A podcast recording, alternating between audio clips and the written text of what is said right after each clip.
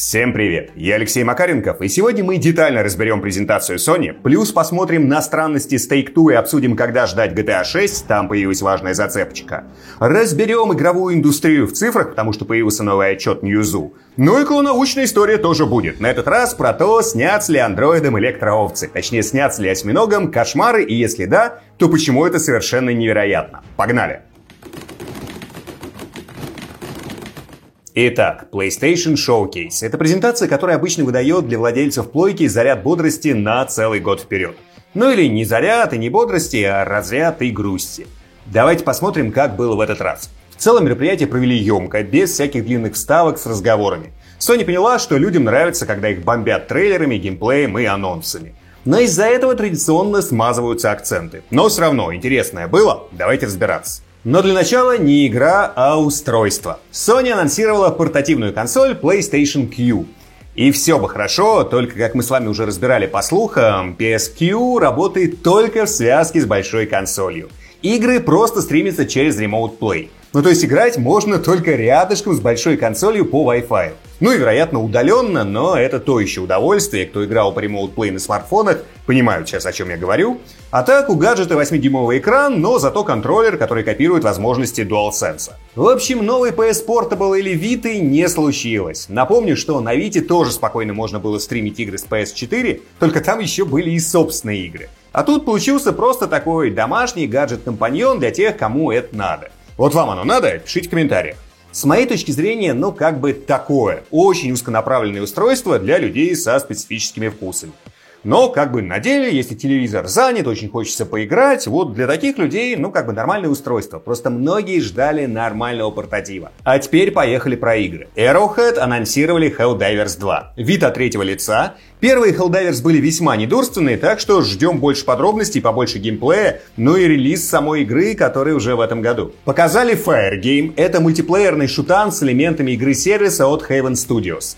При этом выдали только cinematic, но и в целом выглядит очень синтетически. Возможно, конечно, там какой-то супер ураганный геймплей, но что-то как-то не похоже. Но заранее делать выводы, конечно, не стоит. Посмотрим, когда покажут нормальные геймплейные кадры. Еще из мало впечатляющего показали свежий геймплей фэнтези-шутера Immortals of Avium.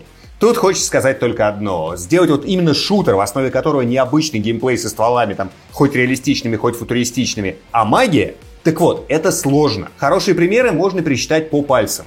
Радует пока только то, что обещают большую сюжетную кампанию там аж на 20-30 часов.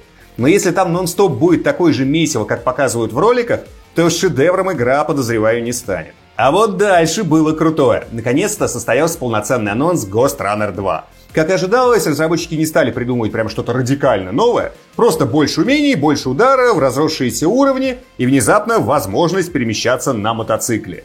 Все тоже в рамках коридора, но динамики это здорово добавляет. То есть кататься можно будет только в заранее срежиссированных фрагментах, но это как бы и подразумевается. Ghost Runner просто такая игра. И для меня это без всяких оговорок был главный анонс мероприятия. Правда, разработки игры было известно уже давно и показали не слишком много, но все равно здорово. Релиз уже в этом году. И тут важный момент. В сети почему-то сейчас начала гулять информация, что игра это эксклюзив PlayStation. Нет, это мультиплатформа, релиз на PlayStation, на Xbox и на ПК. Можно выдохнуть. Следующий очень интересный анонс — это приключенческий самурайский слэшер с соус-элементами Phantom Blade Zero.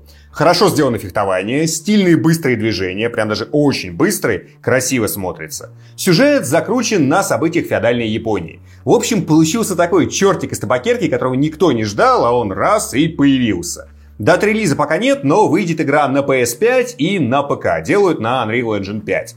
За этой игрой точно буду следить. Когда появятся подробности, думаю, разберем в одном из роликов. Дальше. Giant Squad представили игру Soda the Sea. Визуально она напоминает Джонни Джинова Чена. Внешнее сходство тут, кстати, неспроста. Потому что, повторюсь, это Giant Squad, Мэтт Нава, в общем, автора Абзу. После этого случился еще один важный анонс. The Talos Principle 2. Если не в курсе, то это очень крутая психологическая головоломка от Кро Тим, авторов «Серьезного Сэма». И если вторая часть будет не хуже первой, то нас ждет такой маленький локальный хит. Или не маленький и не локальный. Релиз уже в этом году и тьфу-тьфу-тьфу на всех основных платформах. То есть не только на плойке, но и на ПК и на Xbox.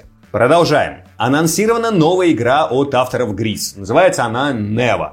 Я могу долго объяснять, почему Грис это не очень хорошая с геймплейной точки зрения игра, но отличное при этом психологическое приключение. Да, за это меня можно закидывать тухлыми помидорами, но суть это не меняет. Art direction и медитативные составляющие в Gris были отличными, и как минимум стилизация в Neva будет сравнимая. Так что ждем. Дальше Square Enix представили очень странную игру Foamstars. Это такое вот, как бы тут никого не обидеть, это Splatoon только сильно хуже. А вот новый геймплей The Plucky Squire, наоборот, очень порадовал. В игре совершенно невероятное сочетание 2D и 3D. Релиз, напомню, в этом году на всех основных платформах, включая Switch. Следующий важнейший анонс мероприятия — Metal Gear Solid Delta Snake Eater. В общем, как и было в сливах, нас ждет полноценный большой ремейк третьей части игры.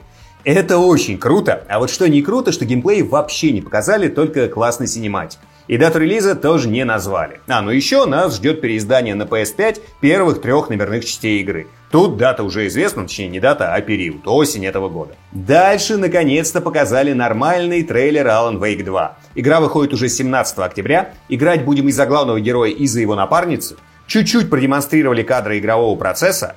А, стало ясно, что будет персонаж, которого сыграл Сэм Лейк. Ну и скоро посыпятся уже детали, так что ждем, что в ближайшие недели разработчики расчехлятся на сюжетные и геймплейные подробности. У Assassin's Creed Mirage появилась дата выхода 12 октября, ну и показали немножечко игрового процесса, каких-то откровений я там не увидел. Если вы разглядели, пишите в комментах. Еще мне очень понравилась 2D-адвенчура Revenant Hill. Стилистически идейно она очень похожа на Night in the Woods, но в целом это и логично, потому что игру делает компания The Glory Society, которую основали выходцы из Secret Lab, которые вместе с покойным Аликом Холовкой как раз Night in the Woods и делали. И еще из Индии очень интересным показался проект Ultras. Довольно непривычный art direction. Единственное, я так и не понял, это просто платформер или таки Metroidvania. Сходу информацию не нашел, но еще покопаю. Если что, опубликую в телеге. Если не подписаны, подписывайтесь. Релиз в 2024 году на PlayStation и на ПК, в EGS и в Steam. Следующая важная вещь. Capcom завезла на презентацию новые кадры Dragon's Dogma 2, которые анонсировали уже год назад. И это, безусловно, хорошо, и геймплей наконец-то завезли, хоть и немного. Но с даты релиза по-прежнему ничего не понятно. Похоже, что в этом году игра не выйдет, надеемся на следующий. Дальше для тех, кто успел затарить с PSVR 2, как раз была VR-секция. Показали геймплей Resident Evil 4 VR-мод, завалили за боками в Arizona Sunshine 2, ну и Smilegate анонсировали VR-шутан Crossfire Sierra Squad. Затем опять переключились на не VR-игры, и случился достаточно важный анонс. Банжи, которую, напомню, Sony полностью купила, представили марафон. Если что, это не новая франшиза, а реинкарнация игры аж 94 года. Но геймплей пока, увы, не завезли. Стилистика такая, немножечко вырвиглазная, но довольно необычная. Густая гуашь и немножечко акварели. И хотя деталей про геймплей пока нет, но есть куча слухов и сливов, по которым новый марафон будет напоминать Escape from Tarkov. Будем выбирать отдельные миссии, высаживаться на уровень, выполнять там задания и эвакуироваться в хаб. В случае смерти экипировка якобы будет теряться. Ну и под финал мероприятия показали глобальнейший трейлер с геймплеем нового паучары. Ну и что тут сказать? С одной стороны, это хорошо, показали действительно много, и переработанные стелс-элементы, и боевку, и шикарную голливудскую постановку в некоторых сценах. В общем, нового паука авторы не запороли. Все с ним будет отлично. А главное, это проект, который сильно бустанет продажи PlayStation 5. Для глобальных эксклюзивов Sony это на текущий момент прям главная задача, и думаю, что новый паук с ней отлично справится. Потому что это мы тут с вами выискиваем какие-то небольшие интересные игры, сетуем, что нет продолжения там того, сего, пятого, десятого. А основной массе народа просто подавай нового Спайдермена. Ну или еще что-нибудь настолько же глобальное и массовое. Это отлично работает, так что Паук это такой, почти аватар от мира игр. Игра, которая гарантированно продастся многомиллионными тиражами и обеспечит Sony дополнительную геймерскую базу. Но все-таки для дотошных и, скажем так, полижанра филичных игроков концовка мероприятия была чуть смазанной. Лично я ждал хотя бы еще одного взрывного анонса. И его не хватило, чтобы назвать мероприятие прям хорошим. Не разрывающим, но просто хорошим. А так, ну как бы, было нормально.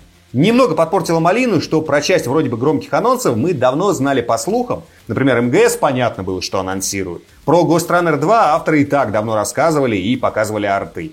По анонсам, которые вроде бы должны были удивить, вроде марафона, показали слишком мало. Равные как по Alan Wake. И завершили все просто мощным показом голливудского геймплея, давно ожидаемого и давно же анонсированного Спайдермена. В общем, пишите, что думаете. Я лично не могу сказать, что было плохо, но и прям супер взрывной презентацию назвать не могу. Повторюсь, просто нормальная, с таким легким послевкусием, что могли бы еще один-два крутых анонса таки выдать. Ну и PlayStation Q, конечно, ой-ой-ой. Несмотря на слухи, я все-таки надеялся, что Sony сделает нормальный портатив. Но нет. Короче, давайте обсуждать. Делитесь мнением в комментариях. А сейчас небольшая рекламная интеграция. И в фокусе внимания сегодня новый флагманский смартфон от Poco F5 Pro, который уже продается на Яндекс.Маркете. Я со смартфоном проходил почти неделю, впечатления строго положительные, собственно, поэтому и взялся за рекламу. Рассказываю, что это за агрегат. F5 Pro – самый технологичный смартфон линейки Poco. Процессор 4-нанометровый Snapdragon 8 Plus Gen 1. Не путайте с просто 8 Gen 1, у которого были серьезные проблемы с перегревом и тротлингом. 8 Plus эти проблемы решены. И ко всему прочему, в F5 Pro стоит их новая графитовая испарительная камера на 5000 квадратных миллиметров. Собственно, перегрев – это первое, что я проверил после того, как мне привезли трубу. Выше 45 градусов ни при каких нагрузках смарт у меня не нагревался. То есть он просто становится немножечко теплым, но горячим не был ни разу. Даже при максимальных нагрузках в требовательных играх. Дальше. Экран. Это Flow AMOLED матрица на 120 Гц с отображением 68 миллиардов цветов. Разрешение 3200 на 1440, диагональ 6,67 дюйма. Что важно, я довольно чувствителен к шиму, тут я его не ощущал ни разу. Яркость до 1400 нит, на солнце даже не приходится выкручивать на максимум, все отлично видно. Следующий важный момент – аккумулятор. Он здесь на 5160 мАч, при плотном использовании, то есть при ютубе, при прослушивании музыки, при 3-4 часах активной геолокации по запущенной карте, аппарат спокойно живет полный день. И я не проверял, но думаю, спокойно и до обеда следующего дня тоже хватит.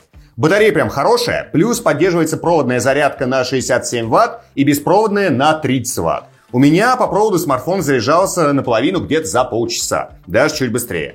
Плюс 16-мегапиксельная фронталка на 2.45. При дневном свете камеры снимают прям отлично и фото, и видео. Видео, кстати, поддерживается до 8К при 24 кадрах, в 4К 60 кадров и есть замедленная съемка на 1960 кадров при 720p. Не знаю, для чего это может понадобиться, но оно есть. При этом в 1080p тоже совершенно чумовые 960 кадров в секунду. По эргономике вообще никаких нареканий. Сзади стоит стекло с легкими скосами по граням, хват очень удобный, боковые кнопки мягкие и четкие, тормозов в приложениях и в меню примерно ноль. Ну и звук очень приличный. В общем, аппарат смело рекомендую, мне прям понравился. А если еще и посмотреть на цену, ну то есть это очень приличный флагман, менее чем за 50 тысяч рублей. Закупиться можно на Яндекс.Маркете по ссылочке в описании, там сейчас на этот смартфон очень хорошие цены. Плюс можно сплетануть оплату и разделить платеж на 4 части. Первый спишется в день покупки, остальные три через каждые две недели. И это без всяких переплат. Если нужен годный смартфон, переходите и закупайтесь. Еще и кэшбэк баллами плюса тоже насыпят. Конец рекламной интеграции и погнали дальше. Один из самых частых вопросов, которые вы задаете под роликами, а что там с GTA 6? Есть ли свежие новости о дате релиза? Плюс многие интересуются, как там себя чувствуют Take-Two и Rockstar без новой GTA. -шки. Наверное, у них там все не очень хорошо, и надо срочно выпускать новую игру в серии. Короче, что и как.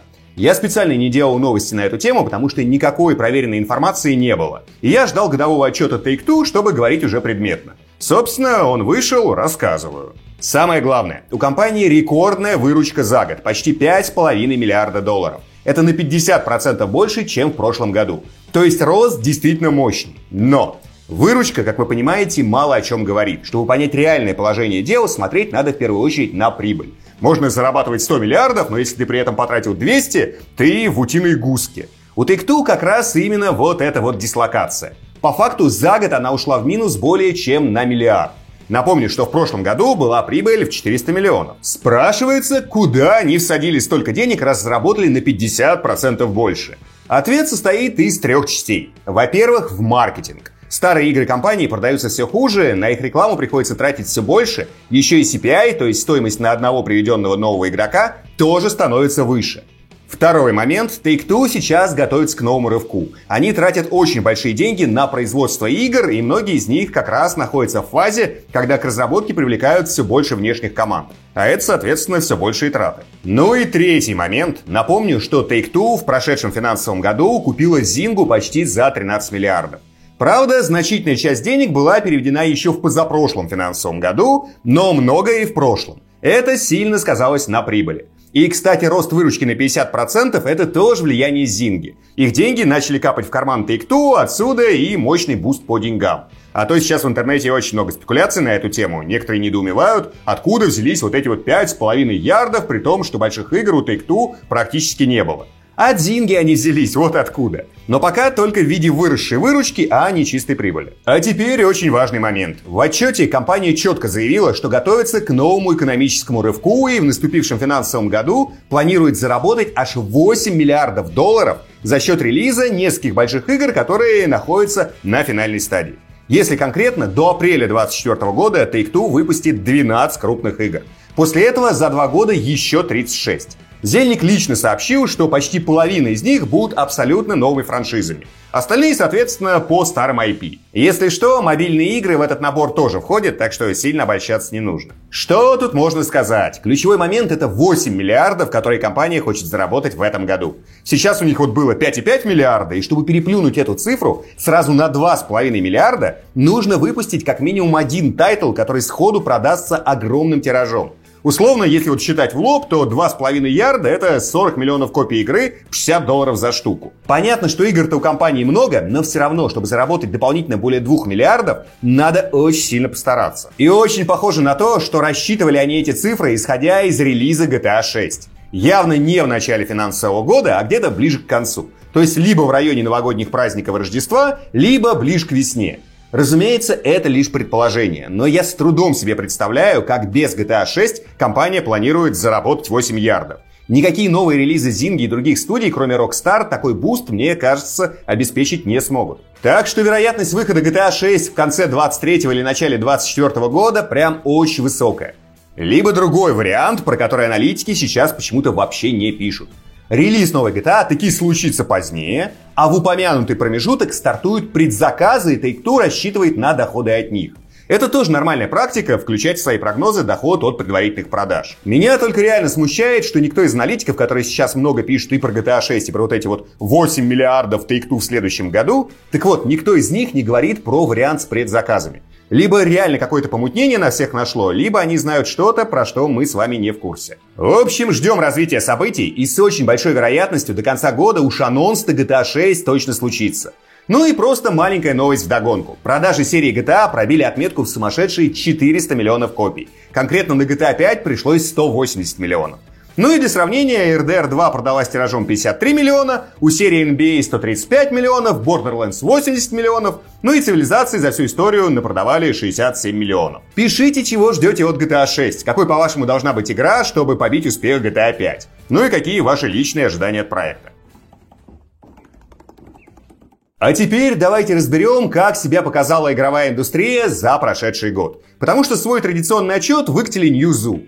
В целом напомню, что подобных отчетов выходят многие десятки от самых различных компаний. Все они считают немножечко по-разному. То есть цифры-то плюс-минус похожи, но запросто могут отличаться, скажем, на 10-15 миллиардов долларов. Но стандартными де-факто в индустрии считаются два отчета. От Game Industry Biz и как раз от Newzoo. Просто потому, что они используют максимальное возможное число каналов для получения данных о выручке, плюс не шаманят с этими каналами в разные годы. То есть даже если они насколько-то там ошибаются, тенденция из года в год в их отчетах отражена верно. Отчет Game Industry мы с вами уже в этом году разбирали, а теперь давайте посмотрим на отчет Newzoo. Он обычно выходит сильно позже и считается более точным. И насчитали они цифры ниже своих самых пессимистичных прогнозов. Суммарно индустрия заработала в районе 183 миллиардов долларов. Это первое падение за 15 лет. В прошлом году было 192,7 миллиарда, и большинство агентств прогнозировали, что в 2022 году выручка пробьет 200 миллиардов.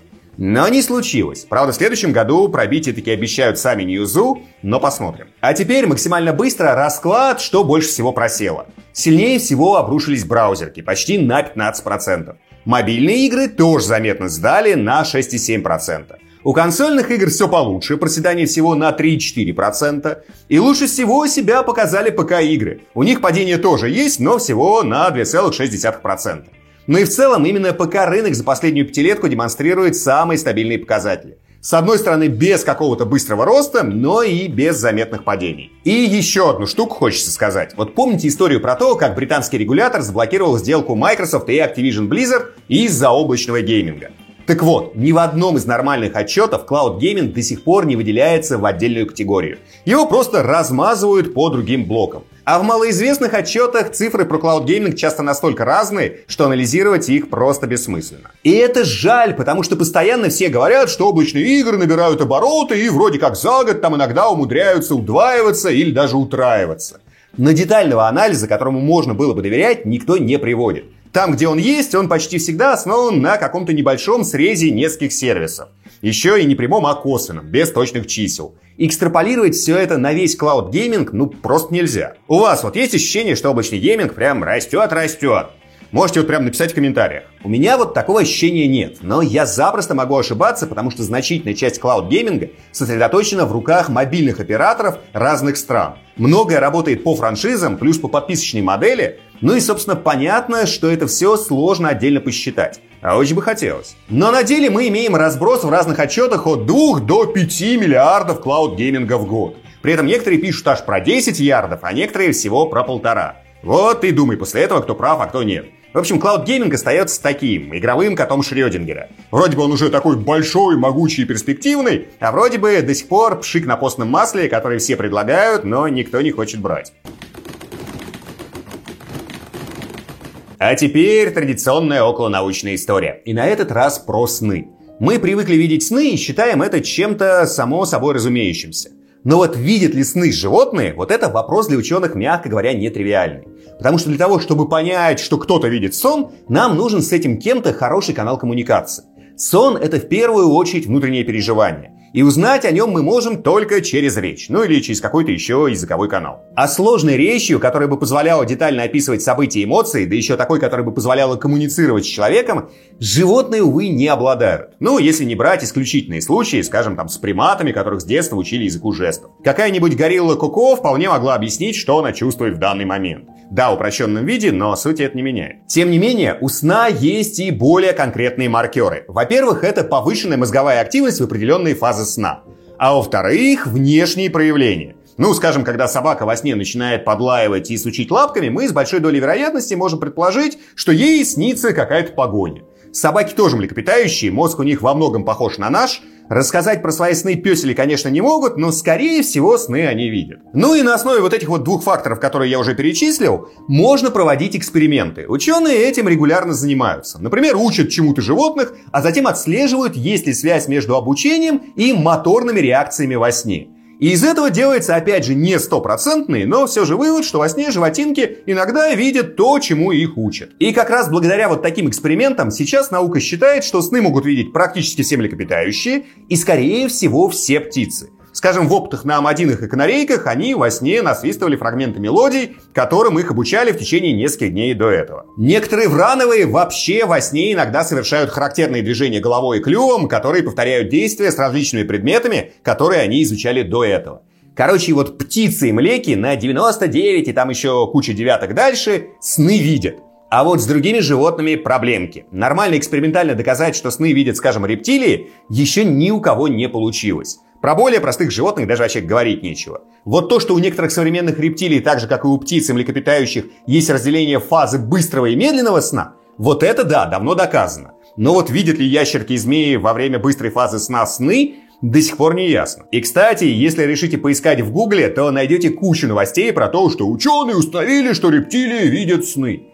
Не ведитесь на это. Это непрофильная пресса раздула как раз новость про один конкретный эксперимент, где доказывается наличие фазы быстрого сна у бородатых агам. Но про сновидение в этом исследовании нет вообще ни слова. Это уже журналисты придумывали. К чему я вообще все это подвожу? А к тому, что внезапно, с большой вероятностью, сны видят осьминоги. То есть моллюски. Да, очень умные, но моллюски.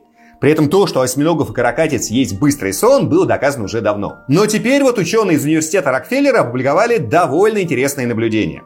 Один из осьминогов, который довольно давно живет в их аквариуме, во время сна иногда выбрасывает чернильное облако.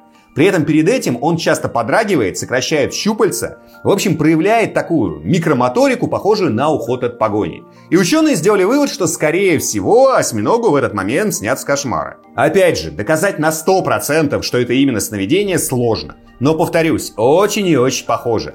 И кажется, ну окей, что такого, ну видят осьминоги сны, и, и что? Но вы вот только задумайтесь. С точки зрения эволюционного расхождения нас с осьминогами разделяет даже не просто миллионы, а полмиллиарда лет развития.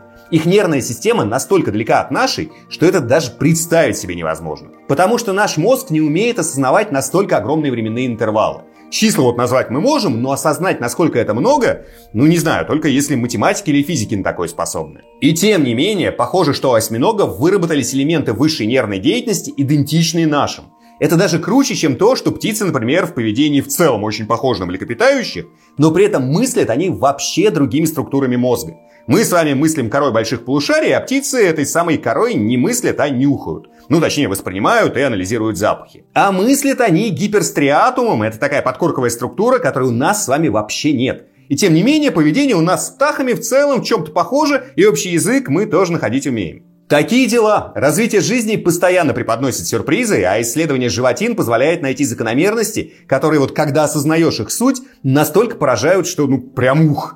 Теперь вы знаете чуть больше. Спасибо большое за просмотр, а в комментариях сегодня давайте обсудим две вещи. Во-первых, пишите, какие у вас впечатления от презентации Sony, понравилось, не понравилось или что-то среднее. И что больше всего зацепило. Ну и ожиданиями от GTA 6 тоже делитесь. Напомню, что все комментарии я читаю и часто отвечаю. Поддержать канал можно либо на Boosty по ссылочке в описании, все донатеры попадают в титры, а можно просто поставить лайк под этим роликом, но только если он вам понравился. Еще раз спасибо и до встречи в следующем видео, которое уже скоро. Пока-пока. И напоминаю про смартфон Poco. Закупиться можно на Яндекс.Маркете по ссылочке в описании.